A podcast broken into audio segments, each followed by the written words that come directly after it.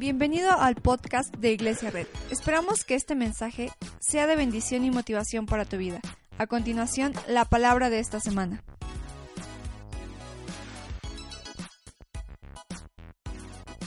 Empiezo la enseñanza con leyendo un versículo de la Biblia, pero esta vez quiero contarles una historia. No sé si estamos de acuerdo todos, ¿sí? Entonces, antes de eso vamos a orar y vamos a decirle: Padre Celestial, te damos gracias por este tiempo. Te damos gracias por tu presencia en medio de este lugar. Te pido, Señor, que te puedas mover en medio de nosotros. Te pido, Señor, que lo que tú vayas a hacer el día de hoy pueda marcar nuestras vidas a lo largo de todos nuestros días. Señor, si hay alguien en este lugar que tal vez ha estado cansado, si hay alguien en este lugar que tal vez ha estado con alguna situación en su vida, Señor, hoy la presentamos a ti. Y creemos que tú puedes hacer milagros. Creemos que tú puedes hacer algo en medio de este lugar. Creemos que tú puedes cambiar el entorno, puedes mover montañas. Creemos que hoy tú reservaste este día y hoy lo marcamos en el calendario. Y te damos gracias por lo que tú vas a hacer en el nombre de Jesús. Todos decimos fuerte. Amén. Quiero contarte una historia. Y de aquí solamente vamos a leer dos partes de la Biblia. Y esta es la historia. Cualquier parecido a la realidad es pura coincidencia. La historia se trata de una pareja recién casada. Tal vez eran de Tlaxcala, no sé. Y habían ahorrado unos cuantos pesos para poder mantener la familia. Así que escucharon que era mejor si se iban a los Estados Unidos. Así que esta pareja recién casada con un bebé en camino, en cuanto tuvieron el bebé, se encaminaron a los Estados Unidos. Y estando en los Estados Unidos, con los últimos pesos que tenían, los usaba para sobrevivir los días que estaban ahí. Llegó un momento donde el dinero se estaba acabando, de tal manera que no encontraba trabajo el hombre, y buscaba por un lado, buscaba por otro lado, y no había nada. Así que escuchó de alguien por ahí que le dijo: oye, si vas a tal parque y te paras en ese parque, hay muchos trabajadores y de pronto pasa gente contratando personas, carpinteros. Así que utilizó los últimos recursos que tenía. Y fue a comprarse una caja de herramientas. Con esa caja de herramientas llegó al parque esperando que alguien lo contratara. Eran las 4 de la mañana, no se había parado ni un solo alma en ese lugar. Y este hombre de Tlaxcala solo recordaba el olor de la barbacoa y quería regresarse. No es cierto. Pero había muchísimos más hombres ahí esperando que alguien los contratara. Y todos esperando prácticamente como en fila. 4 de la mañana, 5 de la mañana, pasa la primera troca y se para frente a ese parque. Y todos los demás que estaban al lado se pararon como automáticamente, como saltando, mostrando sus herramientas y diciéndoles: ¡Hey, yo aquí estoy! ¡Hey, hey! Así que este hombre de Tlaxcala, este joven de Tlaxcala, saltaba y decía: ¡Contrátame a mí, contrátame a mí! Tenía en su mente que no podía regresar a casa con las manos vacías. Así que subieron a unos cuantos más que ya conocían por ahí, y este hombre se quedó sin trabajo. Así que a la siguiente hora volvió a pasar otra camioneta. Nuevamente se volvió a parar y saltaba con todas sus fuerzas y le decía: sí, a mí, aunque me pagues menos, no importa, no hay bronca. Yo voy y hago lo que me pidas. Así que empezaron, algunos ni siquiera preguntaron, ya estaban arriba de la tina de la camioneta. Nada. Así sucesivamente pasa otra camioneta, y lo único que estaba en la mente de este joven era: no puedo llegar a mi casa con las manos vacías. Tengo un hijo que tengo que darle de comer. Lo que sea está bien porque no puedo fallarle a mi familia. Así que ya todo el mundo se había ido. Y estaba este joven en un rincón con la esperanza destrozada. Y estaba sentado con las lágrimas derramadas, de que no tenía vergüenza de llegar a casa con las manos vacías. Ya era la última hora de trabajo y se para una camioneta. Lentamente baja el vidrio de esa troca y le pregunta: hey, ¿qué es lo que estás haciendo? Y le dice: es que nadie me ha contratado. Y le dice: ven, súbete. Y que se lo lleva al rancho.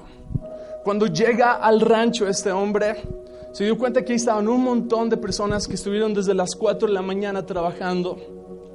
Así que uno de los encargados de ahí empieza a llamar a la gente, a formarla para recibir ya el pago. Prácticamente había llegado en los últimos minutos, en la última hora.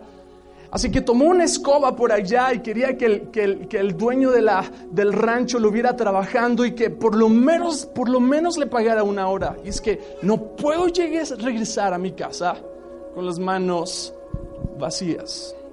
Así que en ese momento lo terminaron metiendo en la fila, le dijeron: quita la escoba, ya no sabe trabajar, ¿sabes qué? Es el momento del pago.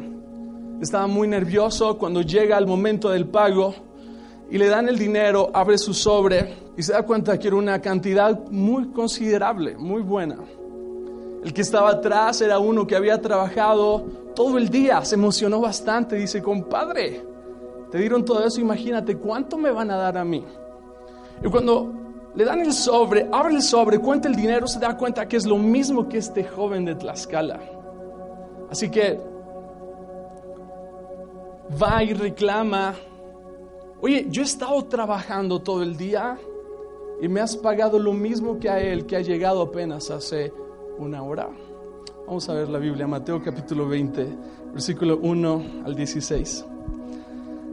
Asimismo, el reino de los cielos se parece a un propietario que salió de madrugada a contratar obreros para su viñedo. Acordó darles la paga de un día de trabajo y los envió a su viñedo. Cerca de las 9:00 a.m. salió y vio otros que estaban desocupados en la plaza. Les dijo: vayan también ustedes a trabajar en mi viñedo y les pagaré lo que sea justo. Así que fueron. Salió de nuevo a eso del mediodía y a la media tarde hizo lo mismo. Alrededor de las 5:00 p.m. salió y encontró otros más que estaban sin trabajo. Les preguntó: ¿por qué están aquí desocupados todo el día? Porque nadie nos ha contratado, contestaron. Les dijo: vayan también ustedes a trabajar en mi viñedo. Al atardecer, el dueño del viñedo les ordenó a su capataz: llama a los obreros y págales su jornal, comenzando desde los últimos contratados hasta llegar a los primeros. Se presentaron los obreros que habían sido contratados cerca de las 5:00 p.m. y cada uno recibió la paga de un día. Por eso que cuando llegaron los que fueron contratados primeros, esperaban que recibirían más. Pero cada uno de ellos recibió la paga de un día. Al recibirla, comenzaron a murmurar contra el propietario. Estos que fueron los últimos a ser contratados trabajaron una sola hora, dijeron. Y usted los ha tratado como nosotros, que hemos soportado el peso del trabajo y el calor del día. Pero le contestó uno de ellos: amigo, no te estoy cometiendo ninguna injusticia contigo. ¿Acaso no aceptaste trabajar por esa paga? Tómala y vete. Quiero darte al mismo obrero contratado lo mismo que te di a ti. ¿Es que no tengo derecho de hacer lo que quiera con mi dinero? ¿O te da envidia que yo soy generoso?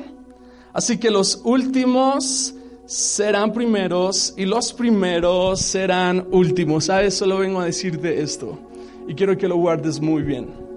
El Dios que te vengo a hablar el día de hoy es el único patrón que paga por el tiempo de espera. Es el único jefe que te paga por las lágrimas que derramaste mientras no veías que nadie te abriera las puertas. El jefe que yo tengo es el único que se atreve a darte como si hubieras trabajado todo un día. Yo no sé cómo estás ahora, yo no sé cuál sea la situación en tu vida, pero sabes que hay algo que ha estado queriendo matar la esperanza en tu vida. Tal vez estás en esa misma situación de espera y tú dices, no tengo solución, ya no hay respuesta, no tengo ningún llamado, parece que todo terminó. ¿Sabes qué? Va a llegar el momento en el que seas llamado por tu nombre, y cuando te llamen y te formes a ese lugar, el Señor te va a decir, aquí está, y te pago por todo el sufrimiento que tuviste. Nada de lo que has hecho, nada de lo que has esperado ha sido en vano. Ni un minuto, ni un segundo, nada ha sido en vano. Soy el único que te paga por el tiempo de espera. Pero cuando hablamos de esperar, estamos hablando de una cuestión de carácter. Cuando hablamos de esperar, y quiero que imagines este hombre, cuando ya todo el mundo se había ido, él siguió permaneciendo. La espera, la impaciencia es un problema de falta de carácter. ¿Sabes qué es lo peor? Recibir recompensas cuando nuestro carácter no ha sido formado.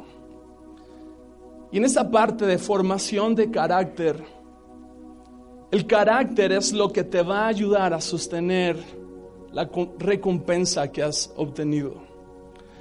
Los días que viviste en el desierto, esos días de espera, esa sabiduría adquirida, esa sabiduría formada, será la sabiduría que vas a necesitar cuando estés en la cima de la montaña.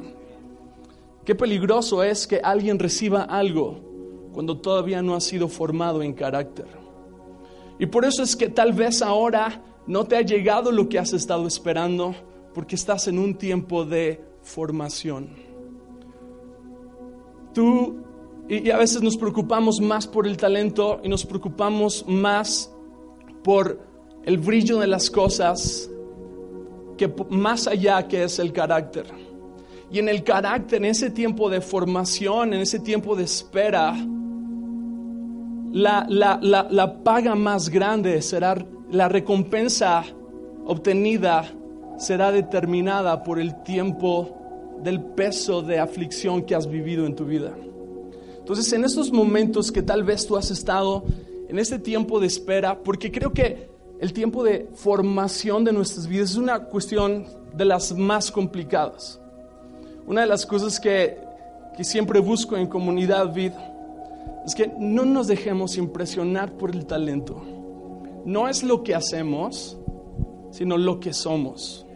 Entonces, por eso es que este hombre tal vez agarró una escoba, tal vez quiso hacer algo, pero nunca el problema, nunca el enfoque será en lo que haces, en tu talento o en tus habilidades. El enfoque siempre va a ser en el carácter. Entonces, no me importa lo que hagas. Si agarraste una escoba, ¿sabes qué? Yo no te estoy pagando por lo que haces, yo te estoy pagando por lo que eres. Supiste esperar cuando nadie esperó. Seguiste, te mantuviste y estuviste detenido y estuviste en espera. Yo te pago por eso, no te pago por lo que haces. ¿Sabes? No me impresiona lo que haces, no me impresiona tu talento, me impresiona tu carácter. Tu carácter te va a llevar, tu talento te va a llevar hasta donde tu carácter lo permita. Y aquí hay una historia increíble, esta es la segunda parte de la Biblia que voy a leer.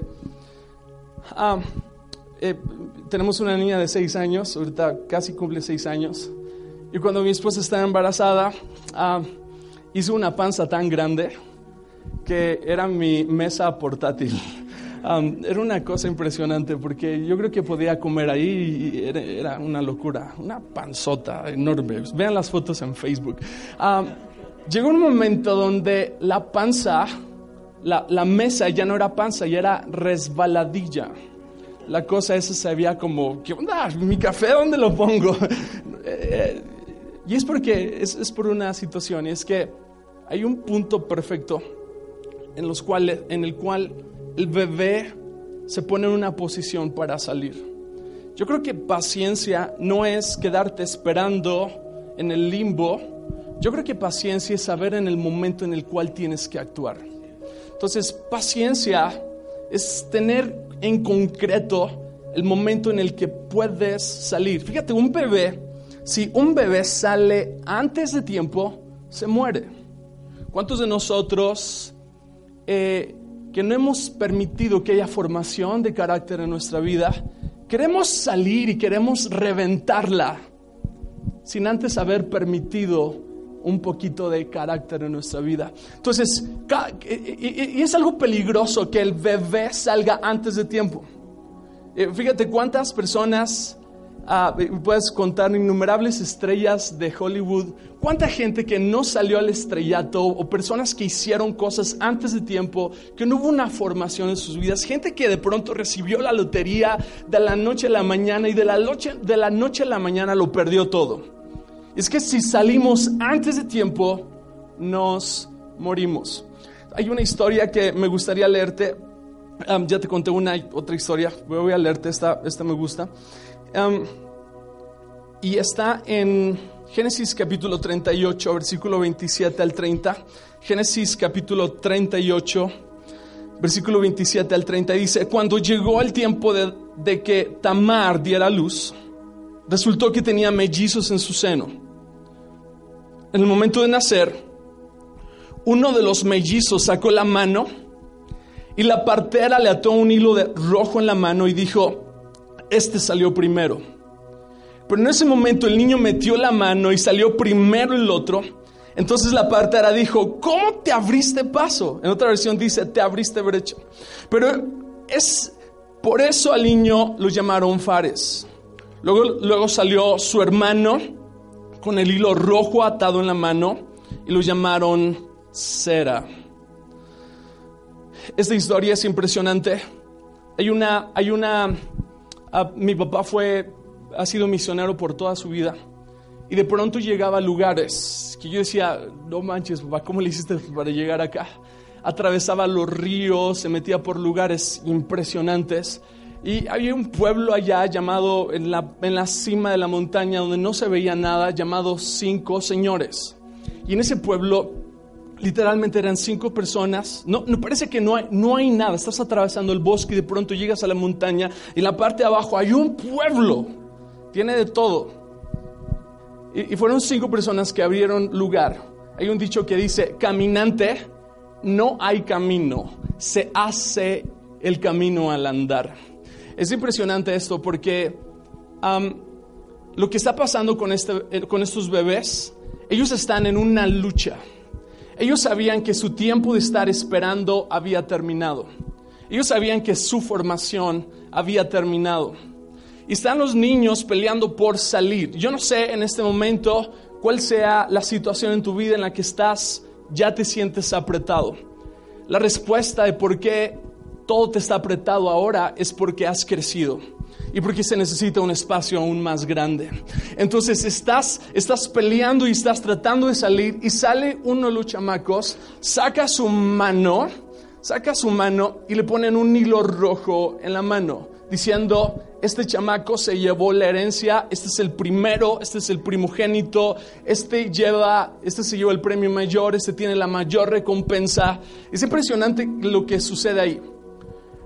Pero lo que pasó con Fares es que el tipo no se quedó adentro, así que tomó toda la fuerza que tenía que tomar.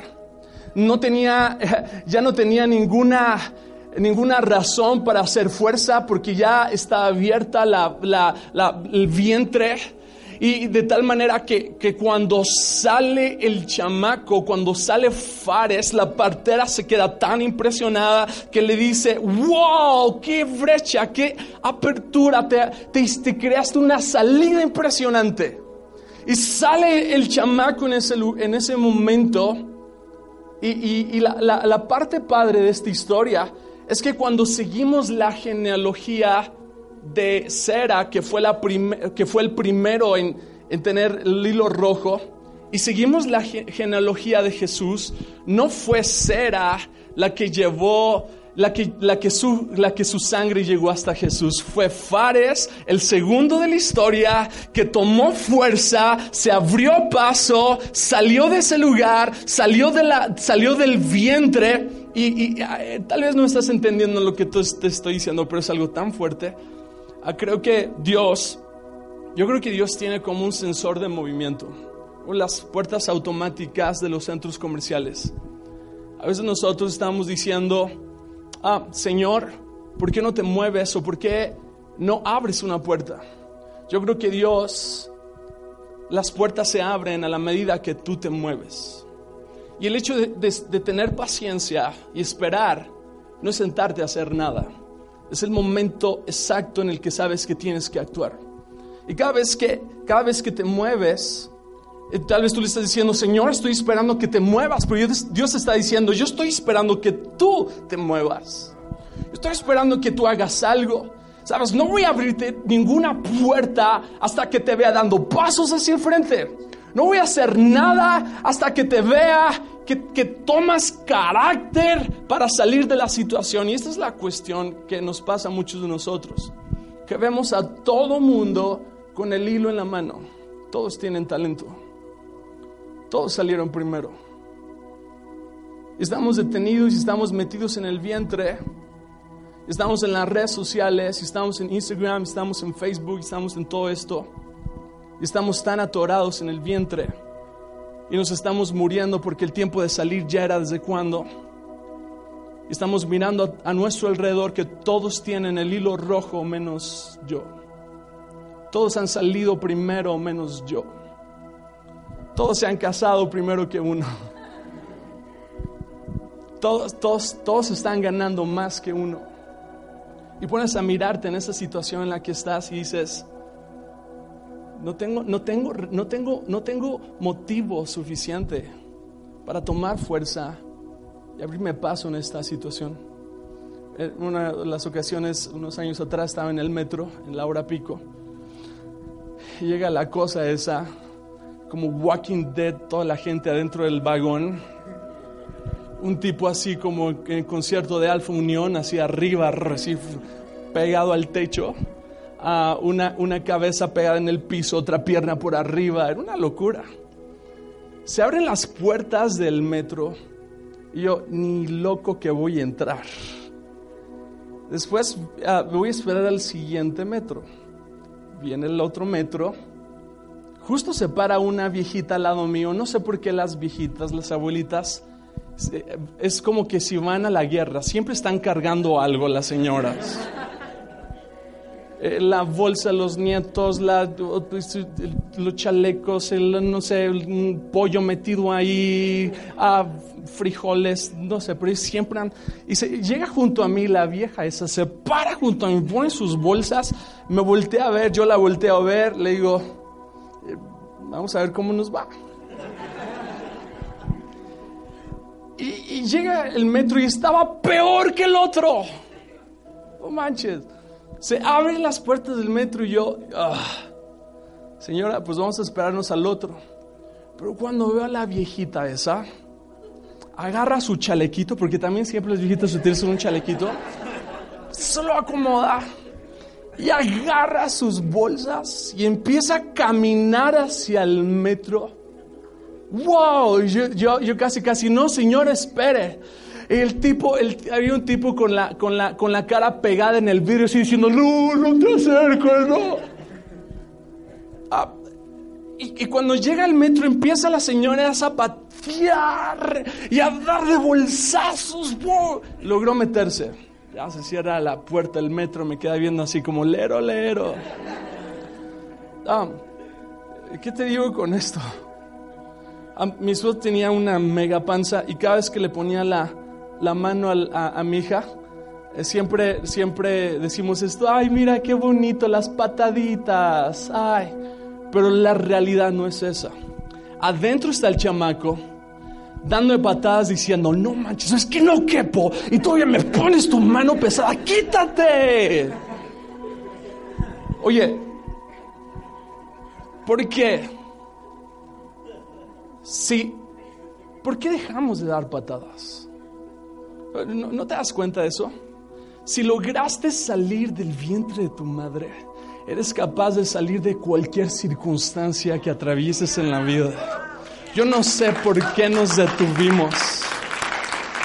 Y aquí hay alguien, y aquí en este lugar Hay una generación de personas que se va a levantar con fuerza para dar patadas y romperla en todo Tlaxcala. ¿Sabes qué? No me importa si las puertas están cerradas, no me importa si nadie me ha contratado, no me importa si todo el mundo tiene el hilo rojo en la mano. Voy a caminar con determinación y nos vamos a abrir paso en esta ciudad, nos vamos a abrir paso de tal manera que todo Latinoamérica se dé cuenta de lo que está sucediendo en esta parte de la República Mexicana. Wow. Solo quiero decirte esto.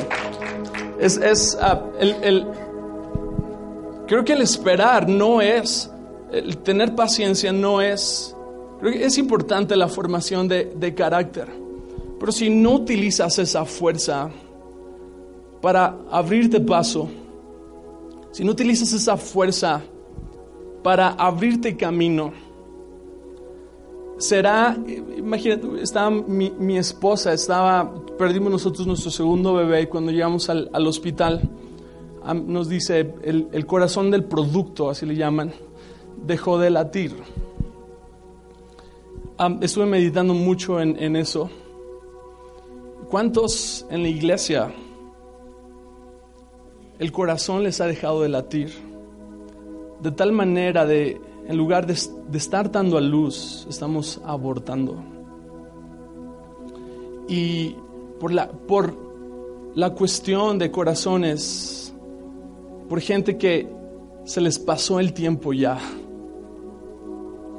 personas que su pasión se les apagó, por personas que no supieron que esperar es estar atento a la voz de Dios. Cuando te dice, hey, sal, vamos a darle. Algo que me impresiona muchísimo es que cuando llega mi esposa al quirófano, eso era una locura, yo tenía muchísima hambre, me acuerdo que estaban push, y yo le decía, apúrate que tengo hambre. Es historia real. Pero llega y está con unos dolores tan horribles, ¡ay! Pobre mi esposa, la estoy poniendo aquí en ridículo. Y llega el doctor, tú sabes, le dice, ¿le duele? Oh, no, vamos a hacernos a un lado, ¿qué es esa pregunta? Y mi esposa, voltea a ver, ¡oh! ¿Cómo que sí me duele? Y dice, muy bien, perfecto, pero le va a doler más y los dolores van a ser más seguidos. Entonces, eso quiere decir que vas a dar a luz. Cuando los dolores son más seguidos y más fuertes, es el momento donde usualmente renunciamos, pero es el momento donde algo se abre tan impresionante. Imagínate este hombre que se hubiera ido a su casa, uy, espera, acá me duele, pero no voy a regresar, ese es carácter, no voy a regresar a mi casa con las manos vacías, aunque el cielo se me cierre, aunque las puertas se me cierren, aunque todo está en mi contra y se me hayan levantado los vientos y las tormentas, aunque todo mundo lo tenga en mi contra, aunque no tenga ningún peso en la bolsa, no voy a renunciar, voy a permanecer aquí. Y voy a esperar el momento en el que el Señor me llame. Y hay personas en este lugar que estás aquí y Dios te está llamando. Este es el momento indicado para salir de la crisis en la que estás. Este es el momento, ¿sabes qué es? Esa prueba fue preparación, fue formación en tu vida. ¿Sabes qué fueron esos momentos de angustia, esos momentos de soledad? Fue el Señor ahí dándote las herramientas necesarias porque dice, yo te voy a poner en lo más alto de la montaña, te voy a poner en la cima, te voy a poner en victoria. ¿Sabes qué? Y cuando estés en esa parte alta vas a recordar aquellos momentos y la fuerza de la circunstancia, la fuerza de la adversidad, va a ser un empuje que vas a decir así como Fares, no me voy a quedar acá, no me importa que todo mundo tenga el hilo rojo en la mano, no me voy a quedar esperando, estacionado, no me voy a quedar aquí en miseria, en desgracia, voy a agarrar fuerza y voy a salir de este lugar en el que estoy. No me quedo, ¿sabes? La sociedad, el lugar donde vivimos, todo el mundo nos dice que vamos vamos a quedarnos acá, pero hoy vengo a decirte en el nombre de Jesús que puedes salir de cualquier cosa en la que te encuentres. Vamos a crear salida, vamos a crear tecnología, vamos a crear arte, vamos a crear empresas, vamos a crear un camino para las siguientes generaciones. Tuvo alguien en este lugar que entender esto, que no podemos quedarnos esperando, tenemos que tomar fuerza y abrirnos camino. Yo no sé cuántos conmigo dice: yo voy a abrirme camino. Vámonos, no te estoy diciendo que te vayas de esta iglesia o que te vayas para los Estados Unidos, no estoy diciendo eso. Lo que te estoy diciendo es que conocí a su pastor hace unos meses atrás. Puedo ver la fuerza y la pasión que tienes. Hay muy pocos hombres como él, muchos como él necesitamos en este país. Así que toma la fuerza que Dios le ha puesto en él. Y te digo algo, no es lo que hacen, es lo que son. Lo que hacen terminaría en un circo sin carácter. Pero cuando hay carácter, wow, eso es un legado, eso es más que un espectáculo. Entonces hay muchísima gente mostrando por las redes sociales su cinto rojo, pero nada de carácter. Eso me preocupa. ¿Sabes qué es lo que les va a hacer llegar a los lugares que nunca se imaginaron y que van a abrirse paso? No es su talento, no es la pantalla, no es las luces, no es este teatro que está muy chido y me encanta. Es su carácter. Permanecer, decir, ¿qué tenemos que hacer? Quiero servir. Vamos a orar. Ok, vamos a orar. ¿A dónde tenemos que llegar? Abro mi casa para un grupo de conexión. Carácter. No show, no espectáculo. Ya estoy harto de ver tantos hilos rojos. Los hilos rojos terminan siendo segundos. Los últimos serán los primeros. Entonces tal vez te subestimaron. Tal vez te miraron con menos. Pero viene la recompensa. La recompensa nunca viene por el talento. La recompensa viene por el carácter. ¿Te acuerdas de este que llevó la segunda milla? Cuando Jesús viene y dice: vayan y den la segunda milla. Wow, Jesús, Esa era una ley que permitía que cualquier soldado se metiera a una casa y pedirle un hombre que lo acompañara por una milla. Esa era obligación. Y Jesús dice: no vayas una milla, ve 2 millas. Porque en la milla es lo que nos toca. A ti te toca venir a la iglesia. Tenemos cosas que son parte de lo que hacemos, pero no hay recompensa en eso. Hay recompensa cuando vas más allá, y cuando vas más allá se revela el carácter, se revela de lo que estás hecho. Cuando tú dices: voy a permanecer y voy a ser firme y perseverante, no importa si llueve, si truene, si relampaguee, es más grande mi carácter y mi determinación que cualquier cosa. No nos mueve, no nos puede mover el talento. No nos puede, es increíble lo que podemos hacer, lo que puedes crear, lo que podemos alcanzar. Pero quiero dejarte esto en tu corazón, que esta iglesia sea conocida no por lo que hace, sino por lo que son. Los bendigo muchísimo. ¿Por qué no nos ponemos de pie y vamos a darle gracias a Dios? Quiero orar por ti. Padre Celestial. Padre Celestial, te damos gracias esta mañana. Estamos aquí reunidos, esperando más de ti. Señor, hoy hemos escuchado tu palabra. Tal vez hemos tenido nuestra vista en los hilos rojos y los que primero se fueron. Señor, te pido que ahora que estamos aquí en esta iglesia, en este lugar donde somos formados, donde nos estás dando lo que necesitamos, Señor, hoy oro por cualquier madre de este lugar. Las oraciones que has hecho serán respondidas. Oro por cada joven en este lugar que ha tirado la toalla, que ha cerrado la computadora, que ha dejado los estudios. Oro por cualquier persona en este lugar que ha cerrado que se ha cerrado al llamado, que se ha cerrado tu propósito. Oro, Padre, para que esta iglesia tenga la fortaleza para... Gracias por escuchar nuestro podcast. Te invitamos a conocer más de nosotros en nuestras redes sociales. Búscanos como @iglesiaredtlx. Y si vives en Tlaxcala, no olvides visitarnos este domingo.